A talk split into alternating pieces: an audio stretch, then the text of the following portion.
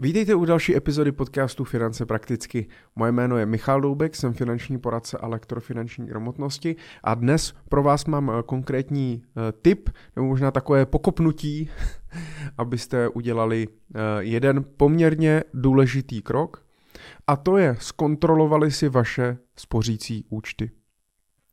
Eh, proč samozřejmě o tom mluvím, eh, tak je eh, ten důvod, že za poslední, poslední rok tak samozřejmě nám dramaticky vyrostly úroky na bankovních vkladech. Samozřejmě ten důvod je takový, že Česká národní banka potřebovala začít bojovat s narůstající inflací a samozřejmě jeden z těch hlavních nástrojů je růst úrokových sazeb v ekonomice, eh, kdy samozřejmě tímto způsobem stahuje eh, takzvanou likviditu, stahuje vlastně, stahují ty peníze, stahuje ten oběh těch peněz eh, v té ekonomice, to znamená lidé si méně půjčují, méně utrácejí, víc šetří, protože samozřejmě za to dostanou zajímavé, zajímavé úroky a tím logicky opadne poptávka a měla by se podařit skrotit eh, tu inflaci. Já už jsem to v některých dílech eh, v minulosti eh, vysvětloval, nicméně problém je ten, že ten růst byl neskutečně rychle. Já jsem vlastně nikdy takhle rychlej růst ani nezažil, protože dneska jsme na sazbách od června na 7%, dvoutýdenní repo sazba České národní banky je 7% a to naposledy když se dívám na tabulku, tak bylo v rozmezí dubna až května roku 1999. Což nám samozřejmě dělá 23 let. Tehdy byla sazba v dubnu 99 7,2, pak uh, byl vlastně ten postupný klesající, klesající trend, až jsme se vlastně dostali až skoro, až skoro na nulu, uh, někdy v roce 2012. A e, ta změna vlastně těch úrokových sazeb, když se podívám, tak 11. května 2020 e, z důvodu covidu spadla úroková sazba na 0,25 a o podstatě dva roky, přesně dva roky později, jsme na 7%. Ten růst byl neskutečně rychlej.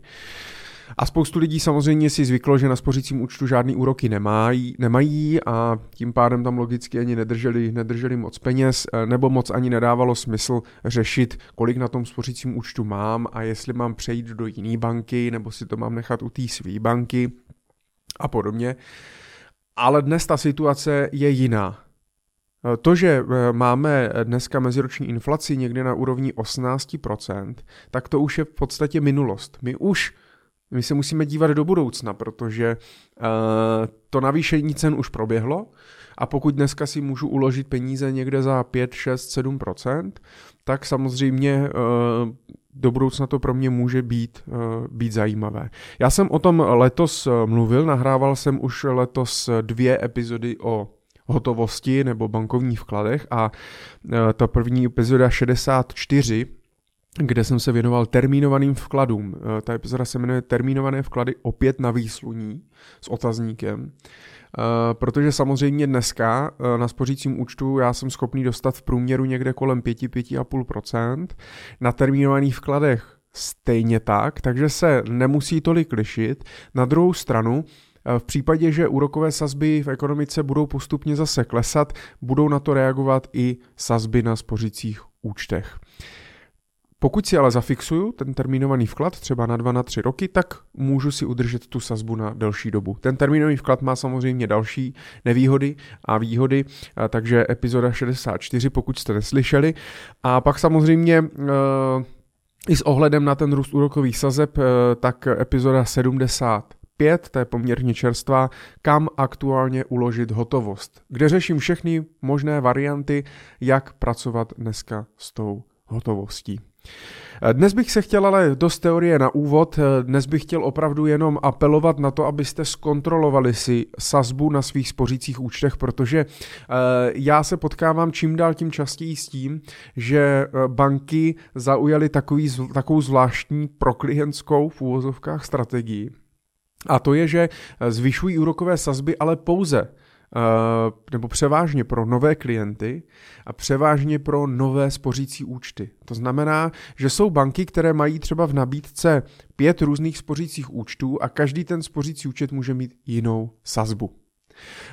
Expert úplně tady na to je eh, Moneta Money Bank, eh, kde jsem se právě eh, poslední měsíc potkal s tím, že jsem byl u pěti různých klientů a každý klient měl sazbu v rozmezí 1,5% až 5,1%.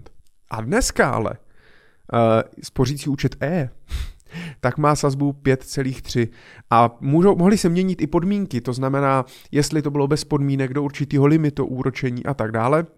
A samozřejmě e, problém je ten, že e, my se na to nedíváme každý den. Prostě máme tam nějaký peníze, vidíme na billboardu v reklamách, že nám to úročí nebo nám zvedli úrok a máme pocit, že nám ho zvedli taky.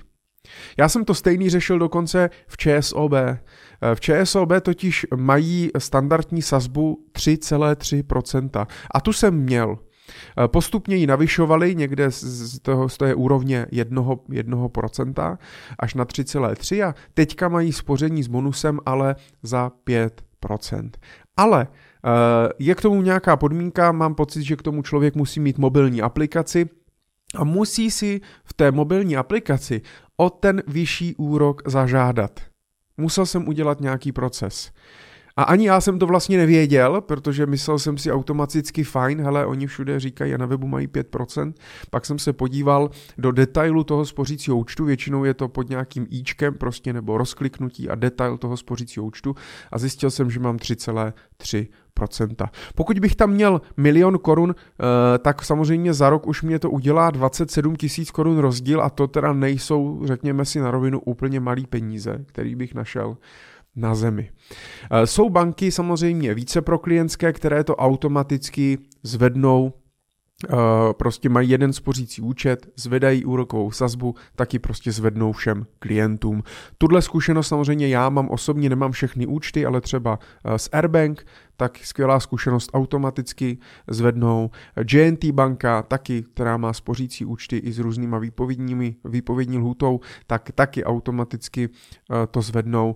A já bych řekl, že možná, možná většina, možná víc jak polovina bank to tak má, ale vím, že třeba potkal jsem se s Raiffeisen bankou, která taky dneska nabízí 5,5%, s nějakými podmínkami, to je taky docela důležitý, vždycky si vlastně říct, jaký ty podmínky ten spořící účet má, to znamená, co já musím, jestli to je úplně bez podmínek, případně co musím splnit tomu, abych ten úrok dostal, často je to aktivní využívání běžného, běžného účtu, a lidé můžou být pak hodně překvapení, protože uh, ta banka uh, tu logi- má tu logiku takovou, že má nějakou základní úrokovou sazbu, ta většinou je třeba 0,5 a k tomu mají bonus 5%, když a na to je potřeba si dát, dát pozor. Zvlášť teď nemusí člověk samozřejmě to sledovat každý 14 dní, ale zvlášť teď, když právě vyrostly ty sazby na spořících účtech, tak samozřejmě banky sází na to, že ty lidi mají ty peníze pořád uložený na spořících účtech za 1%, eh, eh, možná ještě i míň. Eh, vím, že mám pocit i Trinity, Trinity Bank, bývalá družstevní záložna, tak ta má taky více spořících účtů. Ta vždycky většinou vede, nebo je třeba v top 3 nejlíp úročených spořících účtů. Dneska koukám spořící účet dobrý klient 5,58 ale jsou i klienti, kteří mají třeba starší eh, nějaký spořící účet, tady koukám na spořící účet Úrok Plus a e, ta sazba je 1,78. A já vlastně o tom vůbec nemusím vědět.